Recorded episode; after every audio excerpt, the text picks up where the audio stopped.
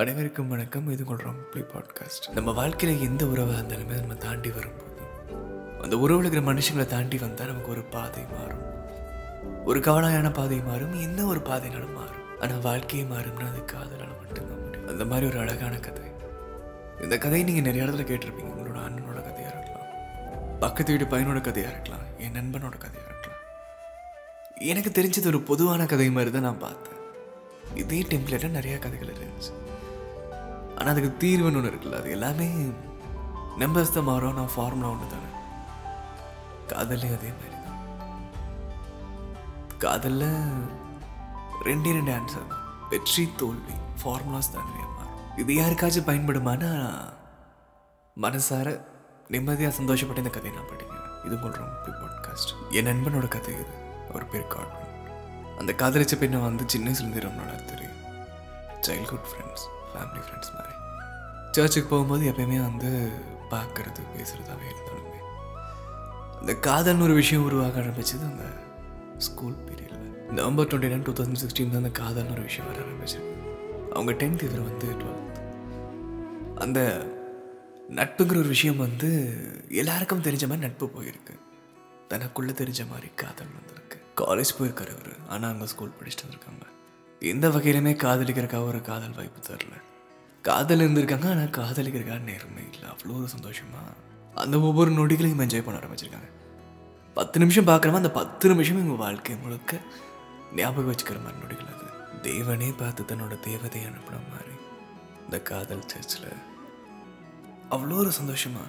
அவ்வளோ ஒரு நிம்மதியாக தனக்குண்டான காதலாச்சு. இந்த மாதிரி போயிருக்காங்க.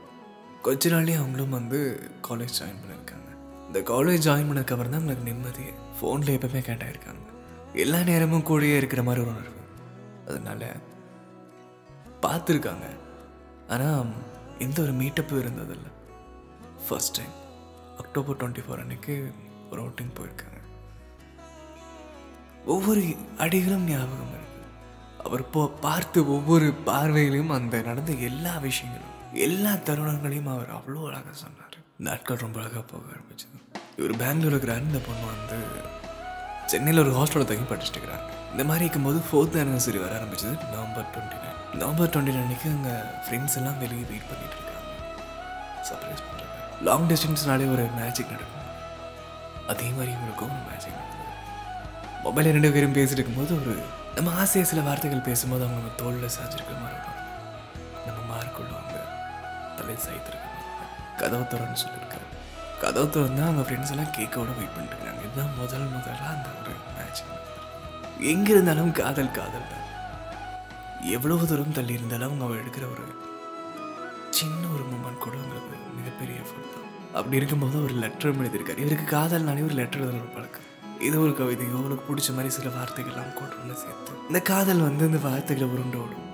அப்படி ஒரு கவிதை எழுதி ஒரு காதல் வார்த்தைகள் எடுத்து அவங்களுக்கு அனுப்பி வச்சுருக்காங்க. இவங்க இந்த இடத்துல இருந்தாலும் அவள் தள்ளி இருந்தாலுமே அந்த காதலுங்கிற பாண்டிங் வந்து மேலும் மேலும் மேலும் வளர ஆரம்பிச்சது. இவருக்கு நிறைய கனவுகள் இருந்துச்சு. தனக்கு தானே தாண்டி இந்த பெண்ணை நல்லா பார்த்துக்கணும்னு ஒரு கனவு தன்னோட காதலி நல்லா பார்த்துக்கணும்னு ஒரு கனவு வருங்கால மனைவியை நல்லா பார்த்துக்கணும்னு ஒரு கனவு.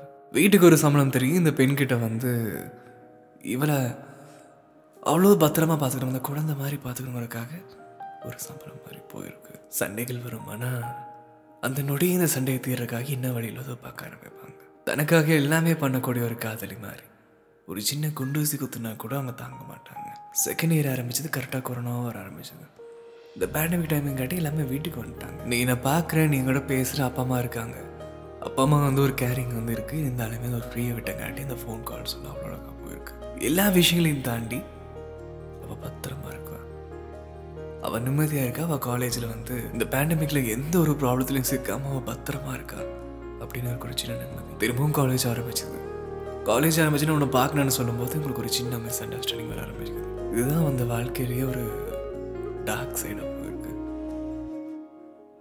இவங்க சித்திக்கிட்ட சொல்லியிருக்கேன். அதாவது நம்ம இந்த பெண்ணோட சித்தி வந்து அவ்வளோ ஃப்ரெண்ட்லி எல்லாமே தெரியும் உங்கள் காதலை பற்றி இவங்களும் எல்லா விஷயம் ஷேர் பண்ணும்போது சித்தி வந்து சரி பார்க்கலாம். நீங்கள் வந்து நீங்கள் ரெண்டு நல்லா நல்ல ஒரு கம்பல் ஸோ நல்ல நல்ல அட்வைஸ் பண்ணியிருக்காங்க இருந்தாலுமே இந்த கொஞ்ச நாள்லயே அவங்க ஒரு சித்தி என்ன சொல்லியிருக்காங்கன்னா வேணாண்டா விட்டுரு அப்படின்னு சொல்லியிருக்காங்க அவங்க சித்தி ரொம்பவே அழுதங்காட்டி அவங்க சித்தி வந்து அவ்வளோ ஒரு ஃபோர்ஸாக சொன்னங்காட்டி இந்த பெண்ணும் வந்து காதலை முடிச்சிட்டாங்க.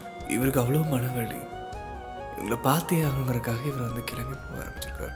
நாலு மணி நேரம் பைக் ட்ராவல் பண்ணி இந்த பெண்ணை பார்க்க போகும்போது நண்பன் ஒன்று சொல்லியிருக்காரு. நம்ம டார்ச்சர் பண்ணுற மாதிரி இருக்கக்கூடாது. தப்பாயிரும் அப்படிங்காட்டி பைக் அப்படியே திருப்பி வந்துட்டாங்க. அந்த வழியை யோசிச்சு பாருங்களேன்.